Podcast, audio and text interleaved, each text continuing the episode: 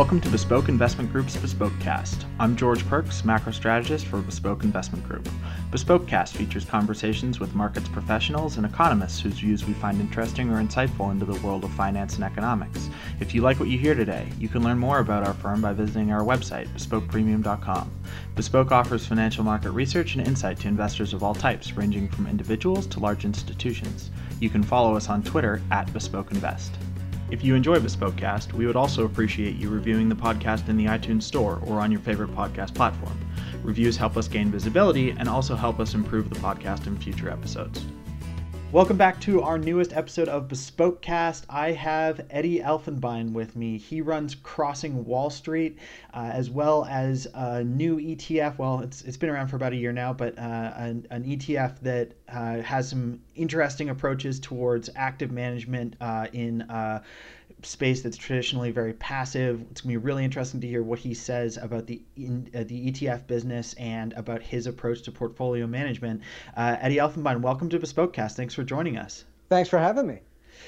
We always like to start with a little bit of a background around who we're talking to for folks that uh, don't follow you on Twitter as uh, closely as, as someone like me does uh, or hasn't had a chance to talk to you as much over the years. So, uh, you're a current Washington, D.C. resident. Uh, that's correct? That is right. And you lived in DC how long? Uh, let me see. Well, I, am from this area my entire life. I'm in my present location for 12 years now. Awesome. I, I always tell people that live in DC, I commend them uh, for their ability to do it. I, I interned in DC when I was in college, and DC is like this awesome town, like such a livable city and, and such a nice place in so many ways. But the politics side of things is just so pervasive. I, I really commend you for being able to live there and not go nuts from that side of things. Well, that, that's the thing is, I, I mean, there's two cities. There's Washington, the Capitol, you know, the White House, and all the you know cabinet, the government. Then there's D.C. And I'm really from D.C. and that sort of gets overlooked. So I'm a, you know, I, I don't I don't work in the government. I I, I, I never have. Uh, so I'm just not a part of that world. You know, just the, the regular part of the city. That's my home, and I love it. I think it's a great place to live. Yeah, it totally is, and there's some really cool stuff. I mean, in addition to the fact that there are so many interesting things to do uh, culturally, um, there's some great sports, like that kind of stuff. Um, it's also just a really, like I said, livable. Like that's really how I think about DC. Like there's great mass transit, there's tons of good stuff to eat, there's you know lots of cool stuff going on. So so it's definitely a great town in its own right, aside from the from the whole political and, and federal government angle. Um, so you said you lived in DC your whole life. Did you go to school in the DC area as well? Uh, well, actually, uh, so so for college, I went rather ironically, I went to Washington College, despite having the name. It's actually in Maryland, so that's where I, I went uh, undergrad, and then I went to the University of Connecticut to get my MBA. I was sort of thinking maybe I would like to go uh, to Wall Street, uh, and so I figured I think that UConn was uh, fairly close that I could you know maybe maybe make an easy jump to Wall Street. Although I never actually did that. I think that's what my thinking was at the time. Got it. Um, so you did an MBA at the University of Connecticut. That's right. Yeah, that's where I got my uh, my grad degree. And for undergrad, did you study finance, economics, business? Not at all. Not at all. I was, I was a history major. Was not into. I, I liked you know the stock market. I always had an interest into it, but I didn't take a, a single business class when I was undergrad. And I'm I'm kind of a believer in that. Take what you want. I've always been you know have a passionate interest in history and studying that, and that's what I was into. And I think it's a good thing to kind of save that for grad school uh, and and sort of the undergrad. I'm very much a believer and the liberal arts education makes the well-rounded person and it teaches you how to think and how to teach yourself. So uh, so that that was my path. Yeah absolutely. And I, I you know i think the other thing a liberal arts education will do for you in addition to sort of the giving you a toolkit to expand your own mind and and like that's probably the best aspect of a liberal arts education. But the thing I loved about doing a more generalist, like non uh, markets oriented education in undergrad was the fact that it gives you a framework to sort of use as an initial filter. So you know, it doesn't necessarily mean that you have to be super doct- doctrinaire in applying that framework, but whether it's history, whether it's um, philosophy, whether it's um, another liberal arts discipline, you sort of have a starting point where you say, okay, like uh, something happens, like whatever it is that happens, how am I going to think about that as a sort of a first principle? And then I can sort of, once I'm oriented around that, sort of start dissecting, you know, more detail or start applying new facts or whatever. And it gives you this framework that, um, will create a different impression of what's going on than if you're only thinking about the world through um, the lens of accounting or you know business or you know economics, um, which is sort of the default setting for for much of the finance industry. No, I, I, I absolutely agree. One of the things you learn is like if you study something, I don't know, let's say the Civil War, the Vietnam War, or something. You study it, and you really the, the, the big thing you learn is it was a lot more complicated than I realized. You looked at something, it was a lot more complicated. There was so much going on, and that really comes in handy when you go from you know, a liberal arts background to looking at the market. And you see a lot people in the market love to have their little slogans or little ideological things. Oh, it's this and oh, it's that. But when you really dissect it as at, at a uh, you know deeper level, you, you come back to that lesson. It's a lot more complicated than it appears. Yeah, any good comprehensive historical treatment of anything will leave you coming away with it sort of um, thinking about about how much more you need to learn about it, even if it's something really comprehensive and really detailed, um, you'll come away sort of wanting to learn more detail um, and get more you know information on something than you know oh well i now understand exactly everything that went into this this historical event or whatever. Um, you know it, it, it's down a rabbit hole i guess you could say. And I, I think it's totally the same thing with markets whether it's a single com- company um, from a macro perspective an economy or a part of a, an economy. Like you know it, the, the more you dive into this stuff the more you want to l- learn the details that no one can ever know. There's always going to be more to learn about things Absolutely, and I, and I know you know you're a big, a big, uh, uh, a big uh, presence on Twitter, and I'm on Twitter as well. And you see so often on Twitter and blogs and other places that people go with these easy sloganeering, and you'll see these. Red oh, well, the the, the Fed is uh, boosting the market, or something is you know uh, uh, you know th- th- this is happening because of Trump or the liberals or something, and people have these nice pat opinions. The thing here's what I'll say is that investing is sort of the minefield for the meta narratives it is something where you have to be very, very practical minded and lose these sort of, I think, uh, absurd, larger explanations and to come about this with a with a strongly ideological view. I don't mean that necessarily political ideological, but that that you know there, there are these you know simple pat ideas that explain the market or, or just particular investing and that is just not how it how it works and it takes a real training of the mind to to sort of grasp that fully. It took me a long a long time to learn, and you can really see that with novice investors. The the big gap in that. Yeah, definitely. I, so getting back to your career history, so you graduate from UConn with an MBA. You've got a history degree in undergrad. Uh, what was your first job uh, out of your MBA program? Did you go straight from from undergrad to MBA? I did, and that that's sort of a, a, mistake in retrospect. But at the time, I didn't have much of a choice because uh, there was a recession going on. So I, I didn't want to do that, but I, I, was forced to do that. Now, on the other hand, then years later, I see saw friends when they were older and they had jobs and they were working on their on their MBA. So I had that out of out of the way. Um, let me see. What was it? Now I I can say I had a a, a terrible experience in, in my 20s. I was just it was not uh, one, uh, I, di- I did not have uh, good jobs. I had a lot of sort of uh, uh, dead end jobs in finance. I, well, I, I, was even temping. I was working as a sales assistant. So I'm a, I'm a good example. I had a very difficult time in my 20s getting started.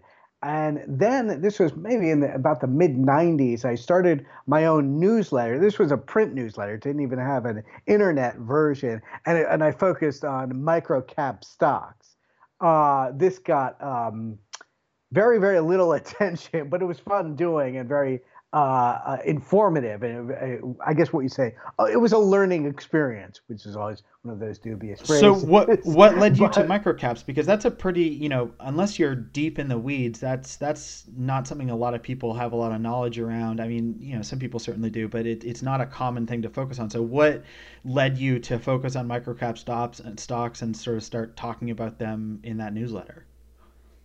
Uh, two, two things. One is I figured it was the uh, nobody else talks about it, so I wanted to have my niche. I wanted to be the microcap guy. Also, you know, a lot of the uh, research, you know, the long-term research that you would see is that microcaps were the single best uh, performing uh, size sector of the market, and it goes. It's it's almost perfectly ranked order that the largest have been the worst, uh, the smallest have been the best, all the way down to the little micro caps uh, being the best. I should say now, 20 odd years on, I'm I'm kind of skeptical of, of a lot of that research. But that uh, you know, you, you still see that, and it's still uh, widely held today. So I figured uh, I would be I, I would get the niche, you know, and and and other people would not want to go into that field since it's so unusual. So that was my my marketing mindset. If you remember, uh, Jim Glassman used to write an investing column for the Washington Post in the 90s. So it was a very popular column. This was before he decided to do the, his Dow 36,000. Um, and he, he would feature me a couple times, and, and I would have my, my phone, and I would get uh, calls from uh, from all over the place to uh, to sell my newsletter. So you were doing that as your full-time job then. You weren't doing that as sort of a side gig or were you doing it in addition to working in finance elsewhere? Uh, kind of kind of both. I, I think i started w- while i was doing while i was a sales assistant and i went down to more uh, part-time work and then i did that full-time. Got it. So uh, rode the equity wave of the of the late 1990s with with that basically. Yeah. i mean um, pretty hard to to go wrong in that environment, I would imagine. Well, I, it, it was tough for me because I just didn't uh, the the business just didn't go well enough for me to to live on. Uh, I got a lot of it's odd that I sort of uh, got a lot of attention and people, you know, uh, recognized me. So I, I, got a position that I could not have applied for. I guess there's a life lesson. I couldn't say, "Oh, I'll apply to be a uh, the editor of a of a microcap uh, newsletter." And you know, some people, uh, you know, read it, and, and I got you know uh, favorable coverage in some magazines and newspapers, which I never would have had doing what I'd been doing before. But I just didn't have enough to support myself. That led me to uh, apply for a job uh, where a company based in the DC area that used to be known as Phillips Publishing. It's uh, now has a di- very different uh, form these days. It's been broken up and divided and spliced off. But at the time, it was the largest newsletter publisher in the world. And they had a lot of prominent uh, newsletter, uh, investment newsletter writers.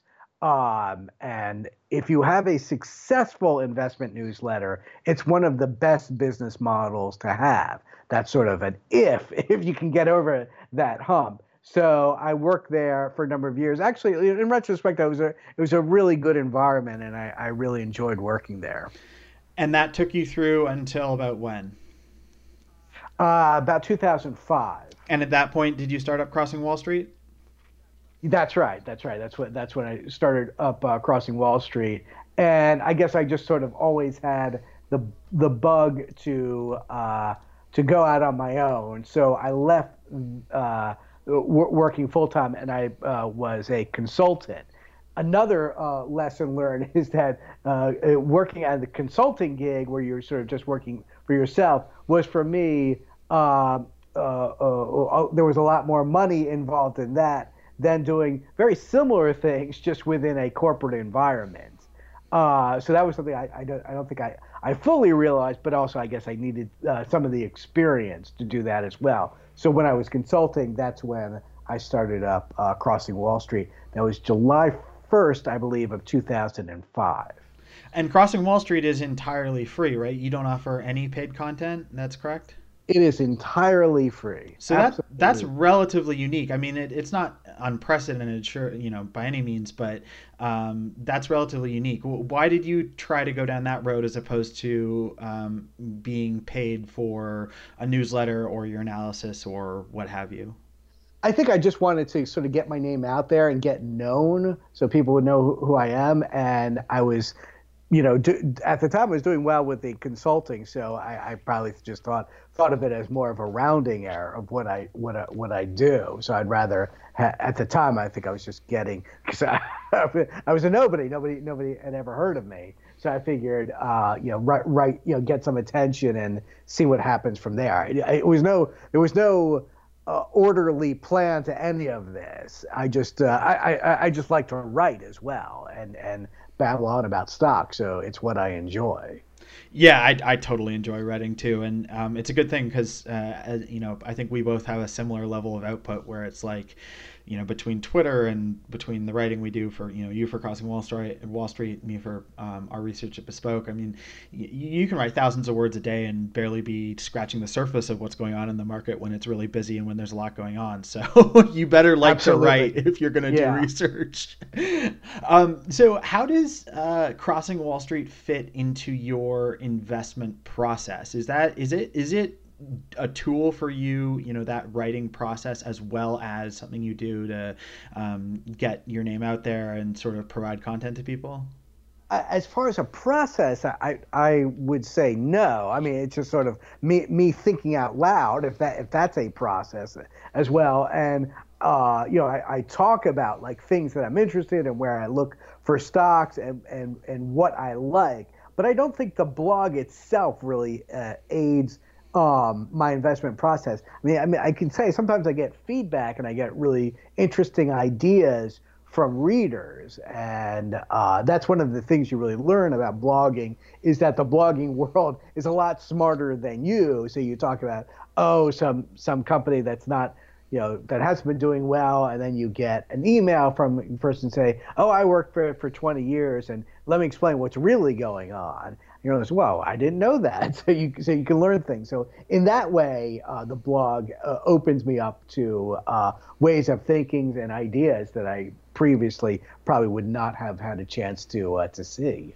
Yeah, it, it's a great site too because there's a lot of stuff going on that that you know isn't necessarily directly focused on a company you may own or something like that. It, it, you know, you're not you're sort of just putting stuff out there you find interesting. So um, right now it's um, uh, Tuesday, uh, the 28th, we're recording this. The first thing on the blog is a discussion about the natural rate of interest, uh, you know, mm-hmm. which is fairly esoteric macroeconomic theory. Uh, you've got a more practical sort of, um, and I, I, don't mean practical as in as in better. I just mean more, you know, nuts and bolts kind of thing. Um, the next one down about the Fed window closing, uh, about the flattening of the uh, twos tens curve.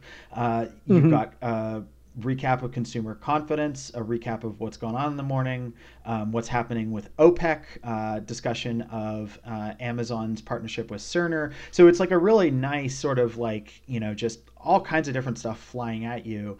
Um, and, you know, do, do, is that fun to sort of to sort of put all that stuff oh. out there? Oh yeah, yeah. No, I, I, I really do enjoy that. I, I, I, like I like the movement and the energy of financial markets. Uh, you know, there's always an opening bell at nine nine thirty on the weekday. I just like the uh, the I, and also like a lot of people in financial markets. I'm a very sort of data driven person. So I always find that fascinating. I've even I think it's interesting. Uh, I've never heard this discussed in detail, but I th- always think it's interesting that if you didn't know anything about finance and you didn't know anything about sports, just watching CNBC and ESPN almost have a similar look and feel with all the numbers going and the crawl and the scores and the bond market and everything. So I always really uh, sort of uh, enjoy the uh, the energy and, and writing about you know whatever economic report is going on. I, I and let me also say I'm a big fan of, uh, of Bespoke because I think you guys do such a, uh, a great job in uh, in dissecting and bringing numbers and analysis to the market. Yeah, it's it's been interesting recently. Actually, I was just sort of thinking about that, and I know I know you spend a, a fair bit of time as a personal interest and you know with your history background looking at uh, geopolitics, which may not necessarily focus too much on financial markets, but you know I, I had a note last week where I just sort of ran down like all the geopolitical stuff going on right now, and it's an interesting time in the market because there's a lot of stuff happening around the world that isn't really numbers related, like you know uh, thinking about the future of the European Union or the eurozone, thinking about what's happening in the U.S. government, thinking about Brexit, mm-hmm. Thinking about what's happening in the Middle East, you know, these are not issues that lend themselves well to numerical analysis, right? Not at all. Um, no. So it's a. Have you sort of found that environment um, challenging in terms of of how? sort of how much wild stuff is flying around that you can't just sort of come up with a chart or a model and say okay this is sort of how the world works well, I, I, guess it's the old lesson. What I what I find interesting is that uh, it's a it's a highly volatile world, and, and combined with a uniquely uh, low volatility, extremely low historically volatility market. And I guess the lesson is that you know the, the headline, you know, what's going on in the world does not necessarily affect stock and bond prices. So I guess totally that that's sort of the, the lesson. And you know, I was, you know, Thanksgiving family say, so is Trump going to ruin the market? And it's like, well, it just doesn't work that way. Is what is what it goes on. People think the uh, the stock market is a scoreboard, and all of these, you know, uh, things. You know, the North Koreans are players on the field, and it really just doesn't work that way. That's that's not how it is. Yeah, that that definitely has been a challenge, I think, for um, the the post election period is trying to separate out the political news that matters for the market, which is very little, and then not only you know how how impactful from minute to minute that political news will be but also how long it'll last because the half-life of the impact of different headlines that have come out of Washington has been almost zero even mm-hmm. though some of them have been fairly substantive like this this you know tax bill is a really good example right like you know if it if uh, either the House or Senate version that's currently being discussed passes, that's a pretty major tax reform. Mm-hmm. Um, but it, it's not clear that it's having a huge impact on the market right? So you, you could very easily fall down this rabbit hole of chasing these headlines that seem really momentous when you know if you take a step back it's like mm, this stuff hasn't really mattered for the market at all. Like if you try and chart out the big political headlines of the year against the s&p it, it hasn't really had a big impact on anything. That's, I, I, I agree. And what, what's especially interesting about that is corporate taxes is one of the rare times we can say this has a direct impact on ROE. It is absolutely elemental to ROE. If, if corporate taxes go down, that increases uh, the the uh, profitability and the efficiency of corporations. More money is filtered uh, to to shareholders. So often, say you know, cut cut marginal rates or something else happens. You know, it, it's very tangential to uh, to the markets. In this case, it just if you're a company, the lower corporate rates that helps you out, that improves your profitability. And it, I don't know if there's even a good gauge. Uh, may, maybe you know of watching something that should be um, the uh, the most sensitive to corporate tax rates. We watch the relative strength of small caps. I think uh, Goldman or somebody came up with an index of companies that would benefit from uh, a corporate tax cut and others that would not. I don't know if that's been an indicator at all of what's what's been happening in Washington. No, it hasn't at all. And so so we actually do have an indicator for this. I put together oh, yeah, I put together an index of companies that are high tax and low tax. So it, we just took like the 25% of companies that have the highest effective tax rate versus the 25% of companies and this is in the S&P 500. So it's only large caps, but it should be pretty representative versus the 25% of companies with um, the highest tax rate. So it's high or sorry, the lowest tax rate. So you know, if if you're expecting, and it's just equal weighted, it's not market cap weighted, it's just very simple. You know, uh, about 120 stocks in each index, and we'll just see how they do. And you would expect if corporate tax rates are going to go down, it, it's almost impossible to imagine that there wouldn't be some sort of outperformance priced in to these lower tax companies. And of course, there are confounding variables. Maybe lower tax companies are underperforming for reasons that have nothing to do with their tax rate. But it's but you know mm-hmm. on a relative basis, it's really hard to imagine that it would be one-sided outperformance of companies that have have um, low tax rates if tax rates are going to drop. But that's what we've seen this year. This year, it's been a death march for companies that have um, high tax rates versus companies that have low tax rates. Like it's just the complete opposite of what you would expect if the market was rationally pricing in lower tax rates to come. Now, again, that doesn't necessarily mean what we, we can't say, oh, 100% certainty. That means that tax rates, um, you know, aren't being in, considered at all by the market or that they won't pass or anything like that. But it's still, it is, I mean, it's just another example of, of it's really hard to trade some of these macro themes, um, you know, especially around U- the U.S. government and you know the the the stock market itself. It's really challenging. I, I wonder if you know the conventional wisdom is that you know the uh, the retailers. Uh, I, I, don't know if this is true. You, and and tell, tell me that the retailers usually pay the highest taxes, and a lot of the large cap uh, tech uh, uh, pay pay smaller. So it's I would imagine that probably the macro trends, the larger secular trends impacting both of those industries is probably a tidal wave compared to anything uh, that that would be embedded in, in the tax code. That's definitely something that would contribute to it. I mean, there there could be all kinds of other stuff going on too, like for instance, um, commodity exposure or exposure sure. to overseas versus domestic revenues or whatever, right? Like there's all sorts of stuff that could be going on. Um, but still, I mean, at the end of the day, even if it is confounding variables that are driving it, it's still remarkable to see how, how big of a disconnect it is, right? Yeah, absolutely. Cool. So, Eddy, do you have anything new on the blog that you've added recently? One of the big things I've done uh, with the blog is I've launched a, a, weekly newsletter. I think I started that in 2010, and it I really enjoy that, and um, I, I, have a, uh, built up a nice uh, subscriber base. Um, and I enjoy writing that. I put a, a lot of effort into that uh, one of the downsides is it tends to cannibalize the regular blogging that I do. So just more, I put more energy into uh, into the newsletter. Again, I enjoy doing that, and I and I think it's uh, uh, so, you know people who who get it, it uh, enjoy enjoy it. I've I, have um, the uh, subscriber base has grown, but the only downside is it's not. I couldn't. I don't blog as deeply as I used to do um, outside the newsletter, which is indeed posted on the blog. So that's been a big change, and uh, and I do that every week. So it's it's fun, and I do enjoy it. And again, that newsletter is available if you go to crossingwallstreet.com, and it's totally free.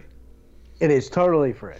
So you should all go sign up for that. Eddy's got really good thoughts on, on a lot of stuff, as, as you can probably tell from our conversation so far. Um, it would also be great to hear you talk a little bit about the buy list, which is your sort of list of stocks that you um, that you pick to outperform the S and P every year. It's what 25 stocks, and it's relatively diversified for such a small portfolio. Um, could you talk a little bit about about what goes into to picking those stocks, sort of your your approach to that investment list? Sure. Uh, basically, I guess I, I started uh, the uh, newsletter in July of 2005. And I, one of the things I wanted to do with the newsletter, uh, I'm sorry, the the uh, the blog, is to show people that you can beat the market, that an individual can uh, beat the stock market. So what I did was I'll say I'll take a list of 20 stocks. this was later moved to 25. We started with 20 stocks. I said these are 20 stocks I'll choose them at the end of the year. I won't make any changes throughout the year. I won't touch it. It's a set and forget um, uh, uh, portfolio of 20 stocks. Uh, it's equally weighted. I, I sort of imagine it's a million dollar portfolio. It starts the year at $50,000 in each stock. Won't make any changes, and it will uh, it will beat the stock market, or, or at least uh, do well and um, I, I, fortunately that's had a, uh, a very good track record over the years. Now, when people say, "Well, uh, how do you choose it? Is it macro or anything?" It, it is the opposite of that. Uh, it, it is the micro level. I look for companies I like, companies that I think are uh, uh very, very, you know, strong performers, strong return on equity, uh, strong position in their market. I like good margins and low debt. Uh, I like it, a company that has a comparative advantage and a um, and, and going for a good price. So people always want to know sort of what's the screen, what's the what's the variable, and it really doesn't work that way. I have a uh, a group I, I, I call it on the blog my watch list. I try to pare that down. It's usually about hundred names, and those are companies I like, companies that are you know I can say these are good companies. These companies have uh, have delivered well over the years, and basically I'll look at that. I can I don't know. I, I know something about all hundred, but I, I may not know them all very well. And if something drops down to what I think is a good bar, uh, bargain, particularly for a transient reason, you know, there are reasons why stocks drops, but there's there's fixable and there's not fixable reasons. So I look for something that I think it, it, the, the reason uh, it's cheap, it will easily pass, and that's how I get candidates for uh, for the next year's buy list. That, that is I mean, really not complicated, right? It's just basically understanding the business and understanding where it trades relative to the market and making a prediction about what happens going forward. I mean, compared to some of the mental gymnastics that go into, I mean, forget something like a quantitative, um, you know, beta, market neutral beta index, whatever, you know, however you want to describe it um, or even you know like a like a basic DCF approach where you've got a, a giant model that runs for you know 10 page 10 tabs on a spreadsheet that's a really sim- simplistic approach. Um, so you know I, I think it it goes to show that not all the time is more complexity actually helpful right? Like yeah, keeping well, it simple stupid is is valuable that, that's exactly right. Let me make a, this is, I think, a, an important point. It's a mistake that people make. And what I say is my, my uh, mantra is that letters, uh, numbers only lead to letters. So the, the, I, the essence, the, the end result of research and numerical analysis and quantitative approach is not more numbers. The end result is wisdom. We're trying to gain knowledge for how the world works. So if you say you you do some research and you show that you know uh, stocks with PE ratios below this do this, stocks with PE ratio below that, and stocks with PE ratios above this do the worst. The end result is not the numbers. It's just say the end result is this value does work on these different measures. You're gaining the wisdom from that. This is uh, something that people really mistake you have to look at like, is there an implicit reason why this works? So the numbers can only tell us a, a nice story about what's going on. So, so often, numbers people think the end result is more numbers. So you get these overly complex uh, variables. So if you look, a company has you know strong uh, cash flow and you know strong margins. That means that the product is good, the management is good, why is their product good? Because it does something else that, that its competitors can't. That's the end result of the research. It's not the numbers. Right. It's also interesting too, looking at this list of companies. Um, you know, you're you're picking this to outperform the S and P as a portfolio. You're not trying to say that every pick will outperform the S&P. That's obviously ludicrous and I think anybody that's been around finance for any substantial period of time will will agree with the idea that that everybody's wrong a huge percentage of the time, right? Like Absolutely. it is impossible to be right 80% of the time. It's it's hard it's really hard to be right 55% of the time, right? So um, you know, of these I'm just looking quickly at the list right now of these 25 stocks, nine are down on the year, uh, mm-hmm. with the S&P up 17.8%. Um, or sorry, with the S&P up uh, a little bit better than that. Sorry, I'm, I'm not sure exactly what it is year to date, but the S&P is up high double digits year to date, um, high high teens year to date. Um, and yet the portfolio as a whole is is up over 17%. So it's not a question of, oh, well, you know, I, every pick I'm going to make is going to outperform the market. Um, it's saying, you know, if I if I apply these techniques where businesses are going to perform better than they're expected to, and I think I can identify those, then, you know, the balance of the odds is in my favor. So that's why I have a diversified portfolio. Yeah, absolutely. And remember, the, one of the biggest uh, factors of the market is that the market is inherently cyclical. There are things you're just you're you're uh, out of fashion. I know, like Ross Stores is a wonderful company, and you know they just got tossed out with a lot of retailers. As being having a long term buy and hold my my uh, my feeling is well they're wrong. And so i'll just i'll just wait them out. Where i know you know people who, who may be more short term and trader focused they're like well if it's going down therefore uh, the market is right. Uh, and, and i'm going to get out. I'm less concerned with that. I realize that you know things uh, I once I once read this on a Snapple cap. It said, you know, to everything uh, there's a season, and to every uh, purpose under heaven. That that was, uh, you know, th- things just come around. Things just, uh, you know, uh, come and go. And you should under- understanding that with stocks. Uh, sometimes your stock is going to be out of favor. Yeah, another thing you say on the site um, in your in your facts, you say, you know, if you can't see your portfolio drop by half, right? Which would be a catastrophic drawdown by the standards of, of the long term market, right? That doesn't happen very often. It um, it does happen, but it, it's rare. Well, it's happened tw- in twice in my in my professional life right. as an investor. Right. So you know it, it. This is not a garden variety drawdown, but you should be operating under the assumption that that's what's going to happen. Exactly. Right.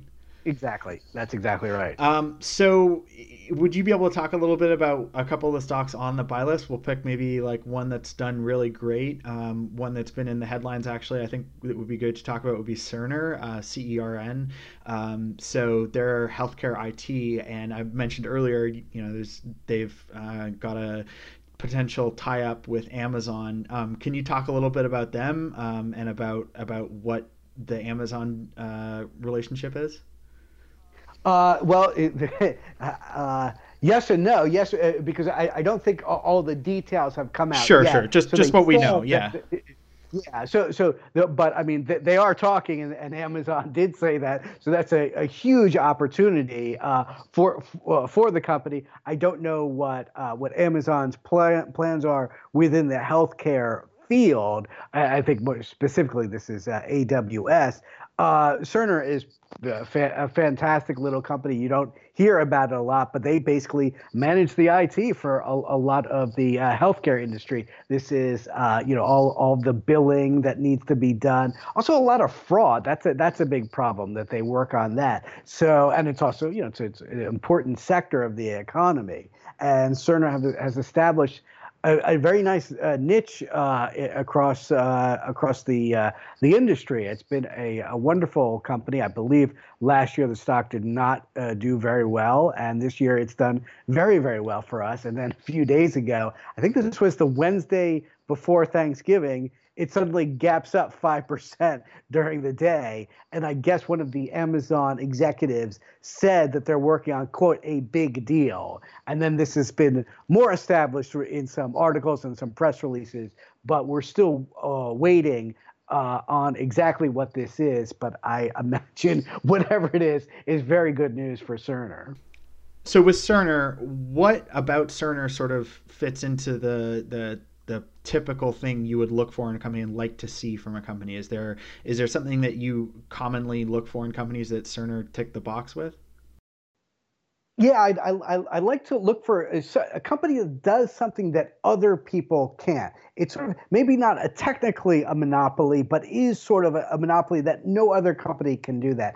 I'll, I'll give you a, a, good example is uh, Harley Davidson, which is not on the buy list, but it has been on the buy list in previous years. Now, here's sort of an interesting way to look at that. I would say that Harley Davidson is a monopoly. Now, you know, according to the government, it's certainly not. Other people make motorcycles. But to Harley, they don't make just motorcycles, they make Harleys. It's a very distinctive product, and nobody else makes it. Now, you may say, well, that's just your opinion, but it's also the opinion of their customers. They understand what the Harley is. There's only one place to go for the Harley. So he, here's a way I, I think of it as, as sort of an explanation. Imagine if George, you ran a lemonade stand. So kind of suspend a, a, a little bit of your imagination. You you run this lemonade stand, and what you always want to do in business is find a way to make yourself more efficient, get that edge over everybody else. So let's say you come up with this brilliant idea that you want to, uh, you're going to cut your costs. So uh, you're going to buy lemons instead of buying them every day.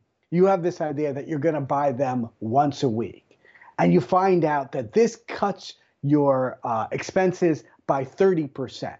Now, just sort of follow me on this. Now, what does that mean from a business economic point of view? This is a huge jump. It's, it's, it's a game changer because what it says is you can lower the cost of your product, of your lemonade, and you can uh, you can lower that at no cost to your margin. So you'll gain market share by lowering the price and at no cost whatsoever to your margin. Now, with this innovation, this is a good thing, but there's sort of a, uh, let's say, a, a drawback to it. It's that anybody else can do that. People who are in the same economic universe, they can figure this out. Your competitors of other lemonade stands.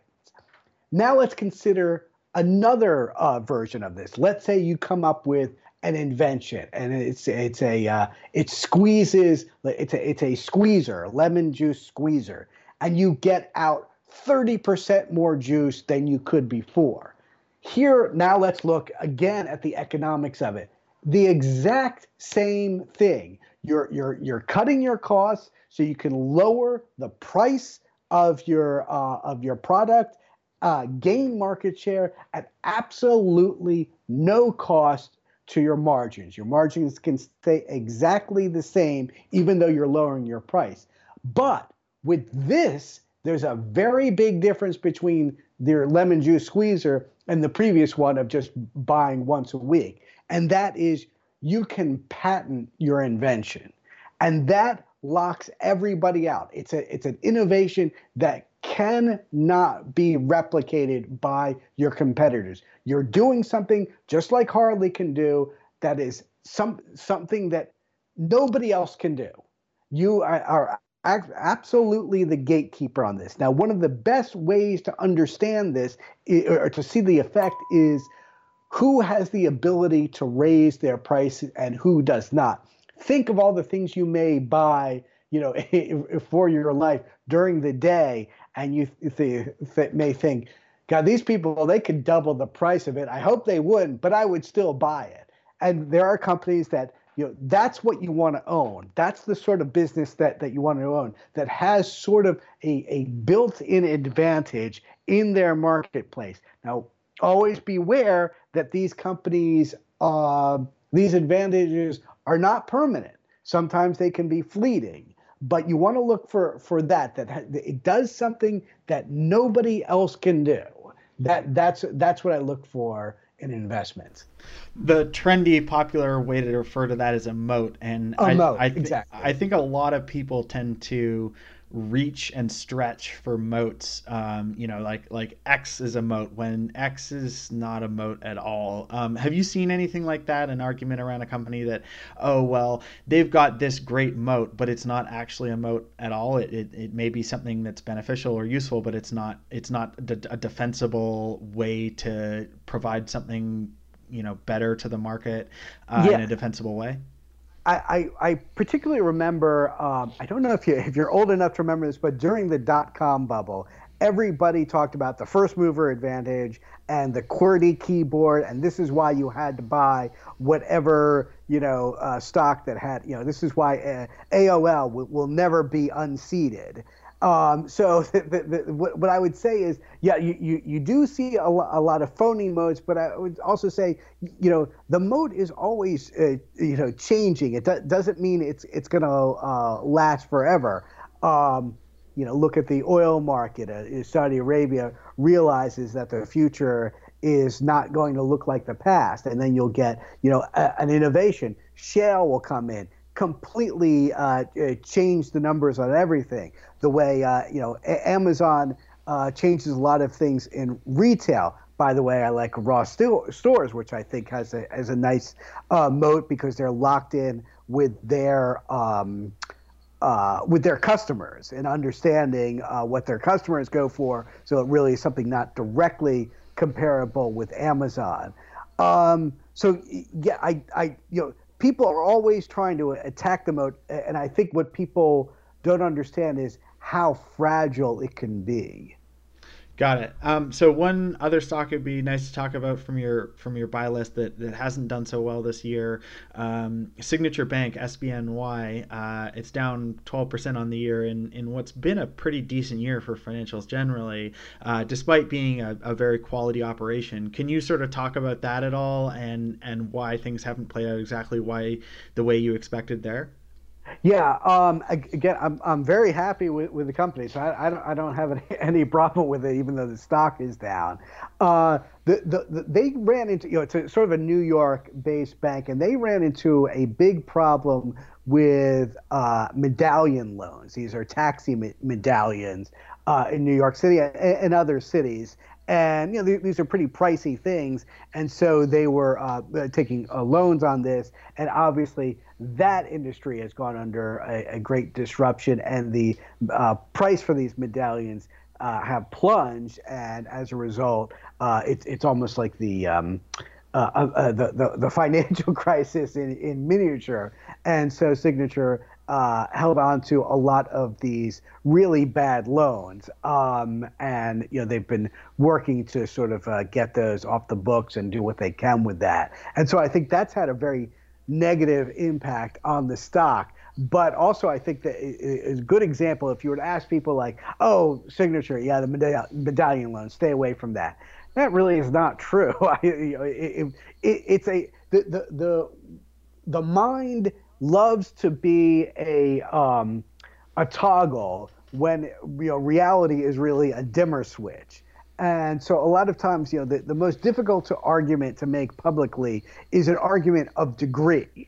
So the, the, the reality is, yeah, the, these medallion loans were a problem, but that's in, you know, overall a, a modest portion of a very well-run bank. So, uh, you know, that, that, that easy statement that they're being hurt by medallion loans, while, while is true, uh, I don't think impacts the larger uh, aspect of of uh, of what of what makes Signature a good investment. Also, remember they bounced up very dramatically after the election. I think they gained like 23 percent in four days. So I think we've seen some deflation of out of that from the uh, you know as the as the Trump trade has deflated. But actually, I'm I'm pretty optimistic uh, for Signature for, for Signature for 2018 that's a really good example too of not no investor is capable of understanding every single risk and managing every single risk out there. Like the the known unknowns are enormous. The unknown unknowns are way bigger right? So you're mm-hmm. never going to be able to pick a portfolio of 25 stocks consistently that beat the S&P 500 you're never going to be able to do it. You may be able to be, pick a portfolio that in aggregate beats the S&P 500 and that's you know that's doable as as you show.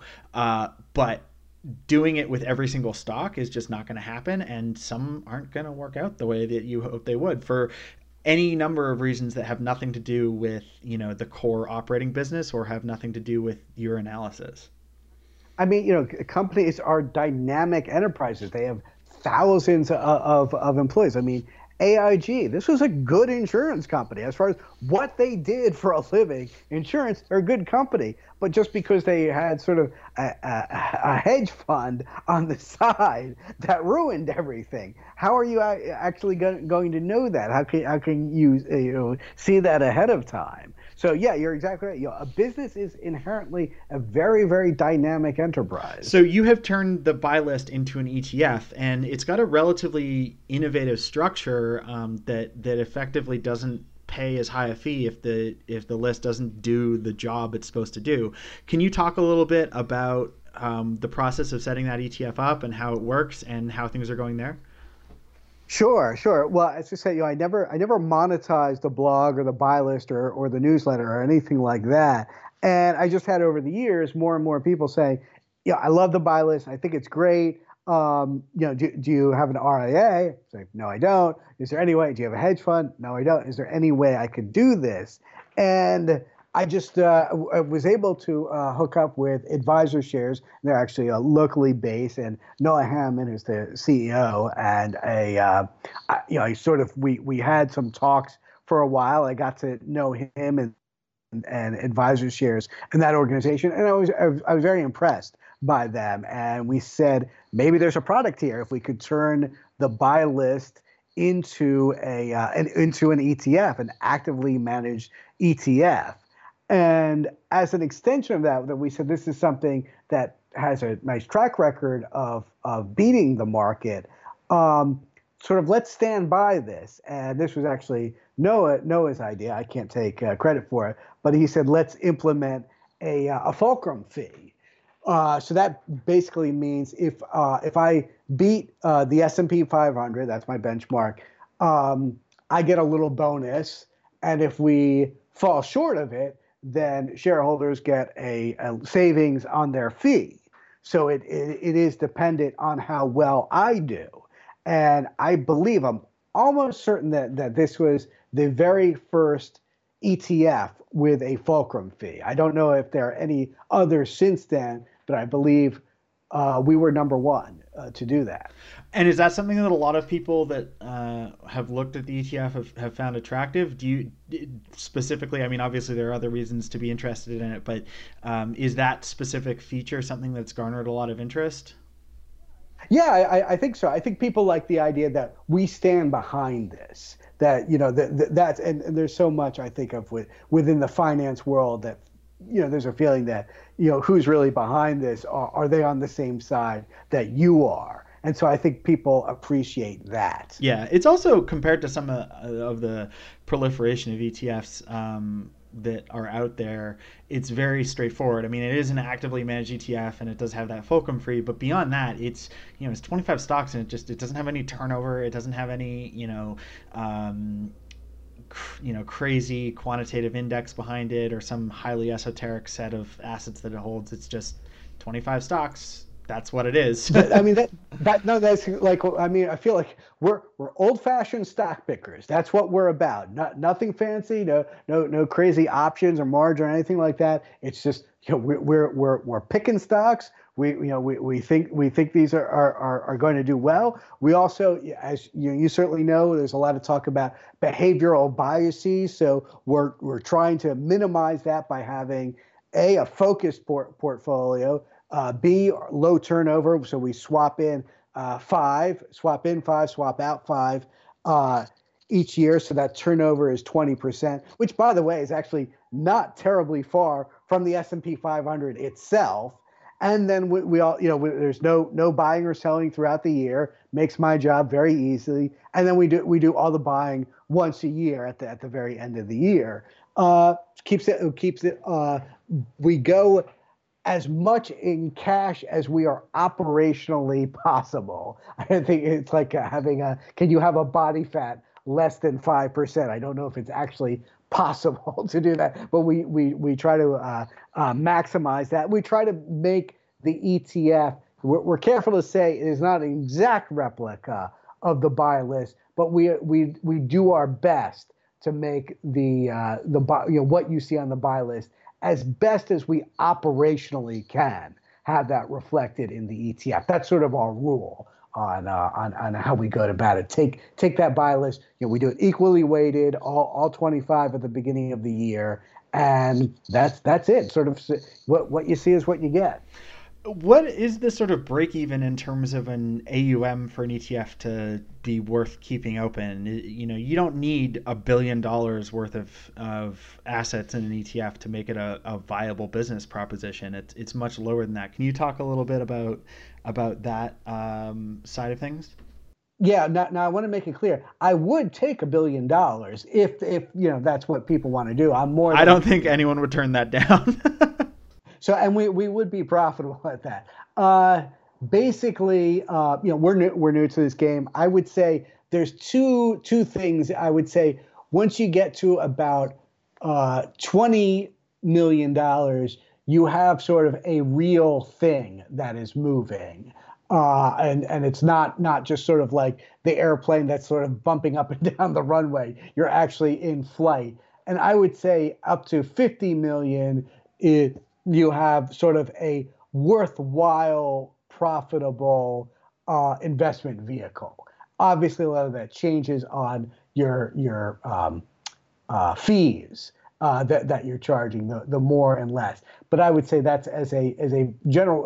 I'm sort of talking at the at the lowest level. So within the universe of uh, Vanguard and others, you know, fifty million dollars is is a micro speck in, in their universe. Yeah, when you're talking about year-to-date ETF flows of, I think 400 billion was a number I saw last week. Obviously, uh, we're talking about a kind of a different thing from from some of the larger providers, but uh, it's still interesting to see too um, the ETF space as a place for you know relatively small shops to get involved and and start doing stuff. Um, you know that's accessible to anybody with a brokerage account. You know, um, not that it'll always people, work out well, but you, you know, you like to see some innovation at the very least.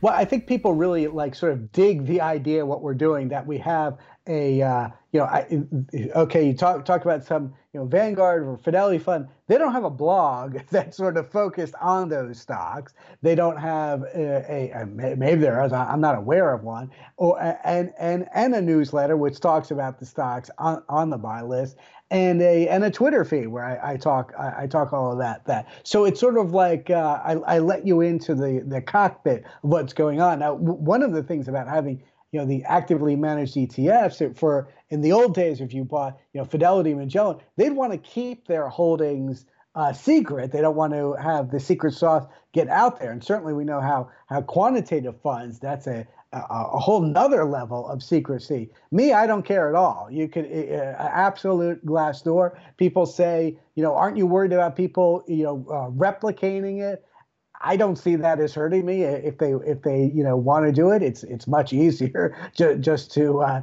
just to buy CWS. Uh, by the way, if I if I mention it, I got I've never had to uh, choose a ticker symbol before, but that's something I, I, I did was a new experience. So the the blog is Crossing Wall Street, and I was able to get the ticker symbol CWS was uh, was free. So I was uh, I was over the moon about that. So I thought that was that was cool, uh, getting that ticker symbol. Awesome. We always like to close out with uh, trading rich, trading cheap. So uh, I'm just gonna throw some. You're gonna ask Bitcoin, aren't you? Uh, you're gonna ask football. I, would... I know what you're gonna ask. you could probably throw in some Canadian things as well. Uh, so okay, shoot, shoot, go ahead. I was. I'll throw out the first one as a football question, and we'll we'll see how close of a DC sports fan you are. Okay, uh, one of my former teammates is a wide receiver for the uh, Washington Redskins, Jamison Crowder. Is Jamison mm-hmm. Crowder trading rich or trading cheap? And really, this is a question about how closely you follow football in the DC area.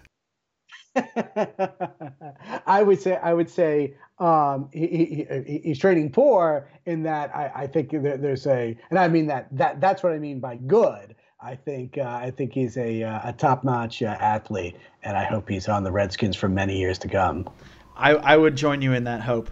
Um, we we've talked a lot about, uh, or we didn't talk a lot about, it, but we talked a bit about geopolitics and and sort of how um, politics are affecting the market. Do you think, uh, as someone that that reads a lot of history and that is you know sort of very engaged in that side of things, uh, do you think that uh, American soft power is trading rich or trading cheap as we stand right now? Do you think um, there's there's further to fall, or that this is a blip? The the sort of um, you know fewer state diplomats, um, you know, sort of some of the foreign policy decisions that have been made. Uh, that doesn't really matter, and things are going to be fine. Uh, I would say it's tra- it's trading rich. I think a lot a lot of these things about you know Amer- American soft power. I think there are larger trends driving things across the world where the idea is that you know sort of uh, uh, uh America and the UN and and uh, some important axes presiding over the world. I think a lot of that world has broken down, and we're seeing a return, a resurgence of nationalism, literally on on every continent, maybe except for Antarctica. Um, and I think those trends are those are on the upstr- upswing, and the American-led, you know, uh, Cold War um, structure is slipping and slipping each year. Do you think that's necessarily a bad thing, or do you think it's a thing that, that could be bad, could be good, depending on how things play out? Ned, I, th- I think it's a bad thing. All right, that's uh, that's a little unfortunate, but take them as we come. Um, trading rich or trading cheap, um, the Washington D.C. Uh, lifestyle, the, the the the town of D.C. And we're gonna we're not talking about the swamp and politics. We're talking about the living in D.C.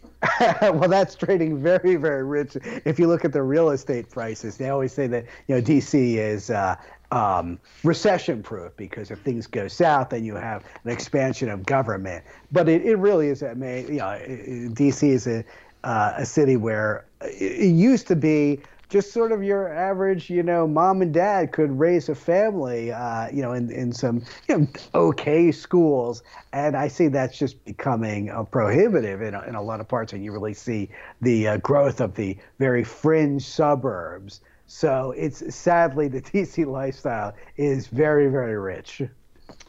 Uh, last one. Um, do you think that uh, the individual investor is trading rich or trading cheap? If everybody's just using Betterment to do passive allocations, are people going to be less engaged in the market? Are we going to see future generations be as engaged in in stocks for better or for worse? Some some people might argue that's actually this might actually be a good thing.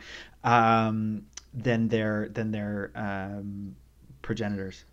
Well, let me say, like the tools are there. Will, will, will they use them I, as much? I don't know. I would say probably not. But let me say, this is important. This is a great time to be an investor. The the way the sort of the the the uh, priesthood of the temple has been absolutely smashed. The cult of the analyst and the extremely high fees and the the uh, the the uh, you know transparency you just didn't know what was going on i mean with with etfs with low brokerage fees with the growth of uh, uh, uh, twitter uh, blogs like bespoke people have access to so much more information and and it democratizes uh, investing to such a degree. 401ks, those aren't aren't that old, uh, and and all these neat things that you can do. Now there, there with that there there's a problem that there's you know, what I like to say is there's an overflow of, of information, but I think there's an underflow of news. Uh, and and then it gets back to the question: Will people uh, take this up, or are will they, uh, be, you know, c- content to be a uh, uh, uh, passive?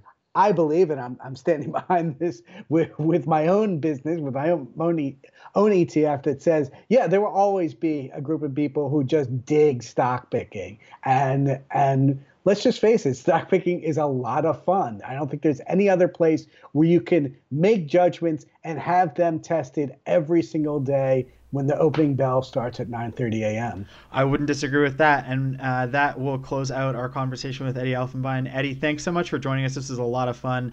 Uh, always fun to sort of go through an interview and then suddenly it's like, oh wow, we've just been talking for an hour and and that just blew by. So uh, really good time talking to you, and thanks very much for coming on Bespokecast.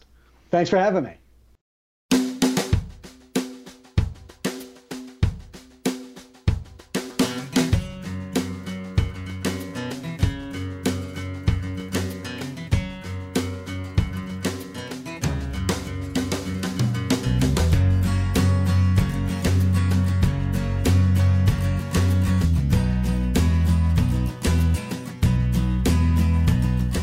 Joining us this week on the Bespokecast. Once again, I'm Bespoke Investment Group's macro strategist, George Pearkes.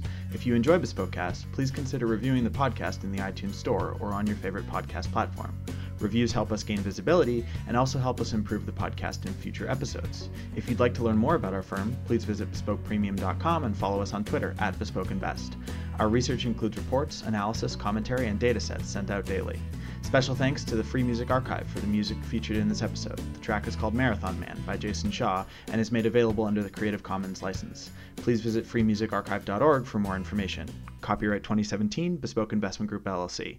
The information herein was obtained from sources Bespoke Investment Group LLC believes to be reliable, but we do not guarantee its accuracy. Neither the information nor any opinions expressed constitute a solicitation of the purchase or sale of any securities or related instruments. Bespoke Investment Group LLC is not responsible for any losses incurred from any use of this information.